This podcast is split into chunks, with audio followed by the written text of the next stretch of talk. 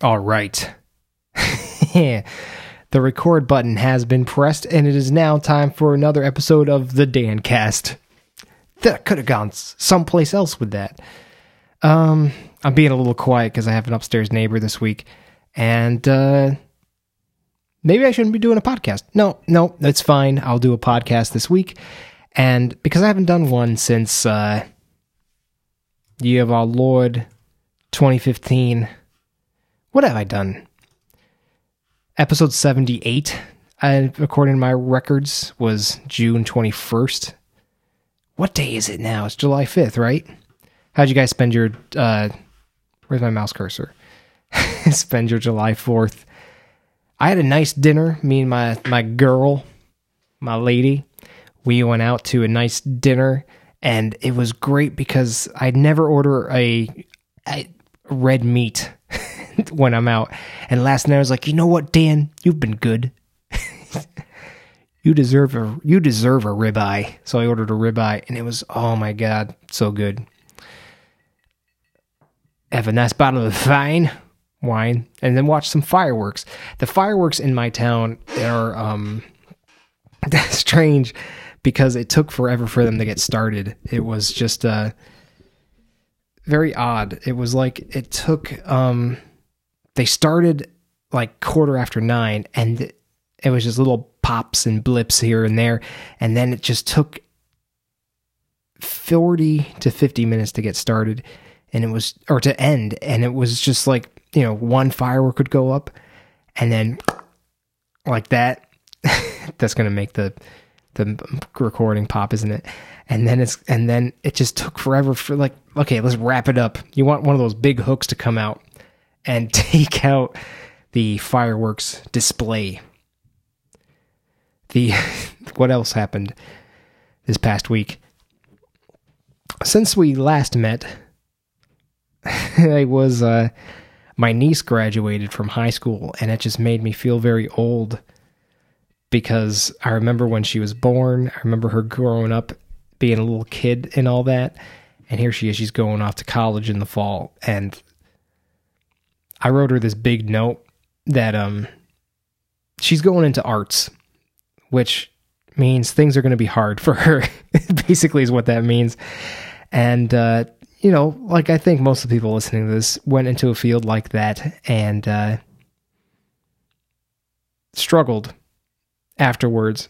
Either you go into education or you go into art, and uh, I know people who went into these sorts of programs and they felt like the world owed them a living. Like they studied acting, they studied theater, and they thought, oh, well, this is obviously, I'm so smart and great that the world owes me a living doing theater stuff. And they find out the hard way that, uh, no, no, it doesn't owe you a living, it doesn't owe you anything. And, uh, I'm hoping, like, you know, the thing I think is important is the hap- her happiness. The hopefully, you know, she doesn't spend a lot of time going into debt to discover that. I'm glad, you know, I remember people I knew in high school giving me crap for uh, going into an arts major in a state college. And giving me shit because like I couldn't afford to go to a private school. And the thing that made me come out on top was having gone to a state school and having basically everyone in New York State subsidize my education. Uh, it worked out pretty well for me compared to if I went to someplace private. And uh, I hope I hope she doesn't have friends like that who would who would judge you because of whether or not you could afford going into debt for a, college education. I met up with Scotty this past weekend. We got together on Friday, caught up, um, and uh, went out to dinner. Spoke to crappy, smoked some crappy cigars, and it was good to. I will say, um, it was good to see him because uh, we haven't seen each other for about a year, maybe more probably more, maybe a year and a half, 18 molds. And uh, I I had gotten this sort of thing down to a science where like here are the people that are important to you or so you you claim. So why don't you talk to them a much? How come you don't talk to them so much? Like uh I have a reminder now that's like every 6 weeks talk to these people or call them up on the phone see what's up. And I remember thinking like what a strange thing someone talking to you on the phone. That's uh is disruptive. but anyway, yeah, Scott came up. He visited. It was cool. Basically, we did nothing much more than hung out. Shot the shit up on my dick. My deck is what I meant to say.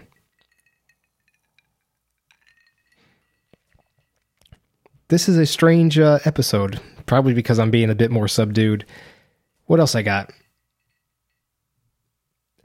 This is a strange note I had. Gay rights are men's rights.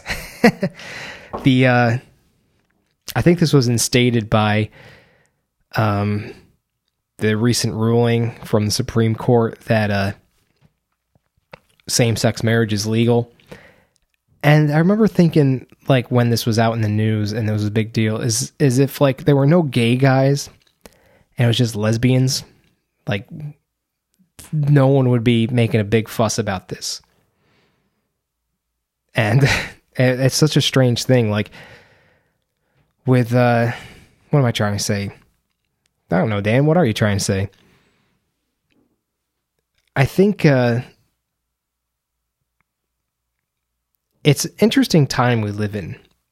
I remember, do you, you guys ever see that movie and the band played on? I think of this a lot because um, it's one of my favorite movies. It's one of my favorite stories. And if you've never seen it, it's basically the story of the beginning of the AIDS epidemic in the 1980s. When no one knew anything about it, no one knew what the hell this thing was. It was killing off gay people at the start. Because back then, when it began, it was a gay disease. They called it gay related illness or death syndrome or something like that. They called it GRID, gay related immune deficiency or something like that. And uh, no one knew what it was. They thought like, you know, if you sat on the same toilet seat as a gay guy with with this thing, you would uh, you would get it, you would die from it. And uh, and the band played on is critical not just of is it critical of here's here's the criticism I see that as, espouses from it was um, the government wasn't doing enough. They figured it was just gay people dying, so who cared? But it also laid blame on gay gay men and their culture because they were ha- they were being reckless. They were having unprotected sex and this was spreading the disease even to the point where they would call um, Gaetan Dugas. He was a flight, a, a French Canadian flight attendant, and he was cited. They, I think they tried to disprove this, but he is largely cited as patient zero of the AIDS epidemic. It existed before him, but he, being a flight attendant, would have, you know, hookups and travel across the country, across North America, and uh, would spread the disease. And even when he knew that he had it, he would still spread it. And then after sex, tell his his partner, "Look, I got this grid thing, and you might have it too." And I remember thinking how selfish that is. How much of a how could you live like that? and this guy ended up dying at like 31. And uh, I, I, how how to wrap this up into the gay rights or men's rights? Why am I even thinking of that? I think it's just because I saw that in the news and I thought of that movie, and I thought like it's still a men's rights issue, you know. Gay men don't they have like a lot of power in Hollywood? It's hard to think of like powerful lesbians, isn't it? Like you got Ellen, and that's it. Meanwhile, gay men, you think of like David Geffen. He was huge media mogul. He wouldn't. He said something. There's a documentary about him, and what he would do now. And he's like, I don't know. I wouldn't get into the music business. I wouldn't get into media because there's no money in it. He flatly states that. He made his money back in the 70s, 80s, and 90s, and now he's like done with it. And these really smart people that are like, Jesus Christ, I don't know what I would do. I'll put my drink down so it doesn't make so much fucking noise. Um, I think my point there was that about um, the need for acceptance, and even like there's a scene with within um, and the band played on about whether or not they can allow homosexuals to give blood. And they had the government, the US government, they had banned uh, gay people from giving blood.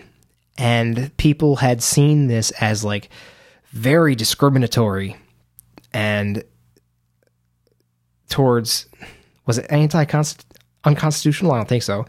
But they had seen this as like giving a stigma towards gay people and giving blood. Why can't gay people give blood? And if you were to ever look up the CDC figures, they're like, look, gay people make up this small percentage of the population, but they have more than half of the new HIV AIDS cases. So we're just going to completely cut that risk out and not accept it. And people have been up in arms about that because it wasn't about the facts. It was about you viewing people viewing them as different, as not quite like what quality blood. That there's a risk involved in taking out and and re- and receiving the donated blood. And if you watch it in the band played on, like you'll learn like this was a huge problem for the blood banks because they don't just like have person X person X's blood in some sort of drawer. they they mix it with other people's blood. So what would happen is if someone was HIV positive, that would mix in with the blood supply and then back when they didn't have a test for it, they didn't even know what it, it existed. They didn't know it had affected the blood supply. People who needed blood transfusions would receive that blood and get the become HIV positive. And uh, so they took these measures that seem, you know, anti anti homosexual, but that's it, it was it's it's probably my first exposure to this idea of like sometimes the right decision is the hard decision because people are emotionally involved. They want to be accepted into society. And if some branch of society, like say health organizations say no, this is this this is not a risk we want to take, then that produces a stigma and they're right, but it also is a justified stigma. It's too much of a risk. So now there, I think there have been campaigns about um, getting this sort of thing reversed. Like now, nowadays, I think if you were to look it up, it would say something like how this is a this is a rule. You know, gay men they don't even say gay men. They say men who have sex with other men. So it would be gays and bisexuals. But uh, they would say men who have sex with other men can't give blood. And you could give, you know, you could mark that off on the questionnaire. You could lie on the questionnaire. Uh, if you've ever given blood, you know that they ask a lot of questions. They ask if you've been to Africa.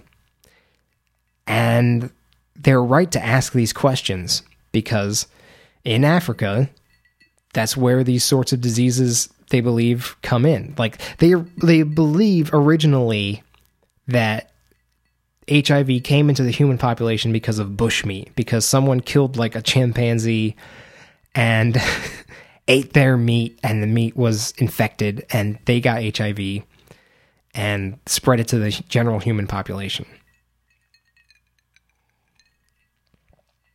And then what happened was so this spreads and spreads and spreads, and it just became very easy for that disease to spread via anal sex, basically. And the reason that's easy to spread that way is because that's where all the white blood cells are. Because you poop out of that orifice. And so the white blood cells basically come in to like make sure you don't get infected, infections and all that stuff. So the white blood cells will also contain that sort of virus. So, what happens when you have anal sex with someone who's got that in their white blood cells by their anus? Well, it spreads to you and so on and so on and so on. So, naturally, gay people have anal sex. So, it becomes a gay disease. Like, it, and you know, it's not specifically towards gay people. It's not only, it's unique to them, but in that population, it's very prevalent because of that. So that's why they can't give blood or they're not allowed to give blood. That's why they're asked a lot of questions about it. That's why they that's why the stigma exists. So I guess that court ruling just kind of made me think about that movie, that book, and how it's more about acceptance than it is about facts. Um, now I don't. I guess I guess I guess I don't particularly care whether gay people are get married or not. You know, and uh, but it, I guess it made me reflect on that. And now I'm telling you guys all that, and now I guess uh, you can just completely ignore that. Um what other mo- thoughts do I have? Is that pretty much it? Am I only going to talk about AIDS? uh, I had a week with Apple Music, and Apple Music is pretty good if you know and understand how it works. I had a migration problem because I had Beats. This is all boring stuff, isn't it? I had a Beats Music subscription and it didn't quite transfer over. And I remember thinking at the time, well, let's just call in to the Apple support people and see what they make of it. And it was a disaster. I'm on hold with people. I've got stuff on speakerphone. I probably spent two hours total waiting and nothing had resolved. And I know I have a very good guess on why that sort of thing happened to me why the migration didn't occur. And no matter how many times you tell people, you know, two hours should be enough. But it's like, oh, okay, well, restart your device, turn this off, turn this on, uh, re-enter your password, quit. I had one uh, tech uh, customer support person. She told me to quit all my open apps, like that was going to do anything, and it didn't. So it just came to the point where like I'll manually cre- recreate everything I had I'll start from scratch again. If something happens to appear, I'll let you know. But I don't think it will. Basically, I I spent an hour or so working for Apple for free. I don't think anyone else will have this problem. The thing that's interesting to me about Apple Music is how it's so heavily related to Beats uh, by Dre and Dr. Dre. And Apple is a company that prides itself on diversity and inclusion. And uh, Dr. Dre and hip hop in general is just so. It's not against that, but it's got a very different vibe. I was going for a run this week and I put it on some sort of dance workout station. And the dance workout station had a song playing some hip hop song playing that was like "Lick My Dick," and it's like, man, only hip hop songs are like this. They they not to be a prude, but they it's a it's a genre of music that's anti-woman anti-egalitarianism and very violent and uh, it's apple is so closely aligning itself with that not solely it's not like they should totally get out of it this is sort of the thing with um one theory of uh, Beats headphones, one of the reasons they're so successful is because they have a relation to, you know, Dr. Dre. There's Beats by Dre. There's a reason by Dre is in that name. Sennheiser, I have a pair of Sennheiser Urbanites, which are their answer to um, Beats by Dre. And Sennheiser Urbanites, my pet theory is that they had tried to market them as a as their answer to Beats by Dre. And Sennheiser's been around since after World War II, and they've they're a family owned company. And it didn't matter to people who bought Beats by Dre because for people who bought Beats by Dre, that that the name Dr. Dre was very important to them. And also, frankly, Beats by Dre, if you don't buy headphones for sound, you buy them for style and comfort and Beats by Dre look better exterior on the exterior than the Sennheisers, than Sennheiser Urbanites. So I remember when Sennheiser Urbanites came out and they were very heavily marketing towards hip hop fans, you know, black people basically. And uh, I don't think that worked for them. So they changed their strategy. They stopped marketing to hip hop fans and started marketing to EDM fans. They started calling it a club headphone. Like one of their slogans is bring the club with you. And uh and who's and guess what? That's mostly white people. mostly white people who uh don't see perhaps don't see Dr. Dre as one of their own. Man, I don't mean to am I coming off completely the wrong way? Um I will say the um, Beats One that the radio station built into Apple Music is a lot better than I thought it was going to be. It's actually something I would leave on in the background when I was just hanging out or reading or doing something. It's really spot on. Like you hear good music and they have radio shows like Disclosure has a radio show um, A-Trak, you know, he's got a he had this great popular Fool's Gold, they called it, mix show, dance mix show. And now he's going to be on Beats 1. And so probably the podcast will go away, but on top of that, what's great about it is you can after the show airs, save the playlist they made into your Apple Music library and just have it with you. And I thought that was just so so good I remember uh, listening to podcasts like music mix podcast, mixtape podcasts, and being spending wasting time basically trying to hunt the earth, search the earth for these songs these people played. And now you don't need to do that. And you just go view the playlist and with a click or a tap it's in your own music library. So give Beats One a chance if you're already if you're not already using Apple Music.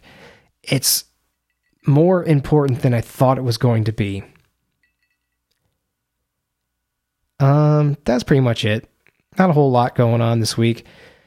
This is the first full week back since I had a three day vacation. I'm very happy about that. And now I go back to regular life. I need to go on uh, vacation. I should go on vacation soon. I want to take a week off. You got any recommendations? Let me know. Um, you know how to get in touch with me. And I will talk to you all later.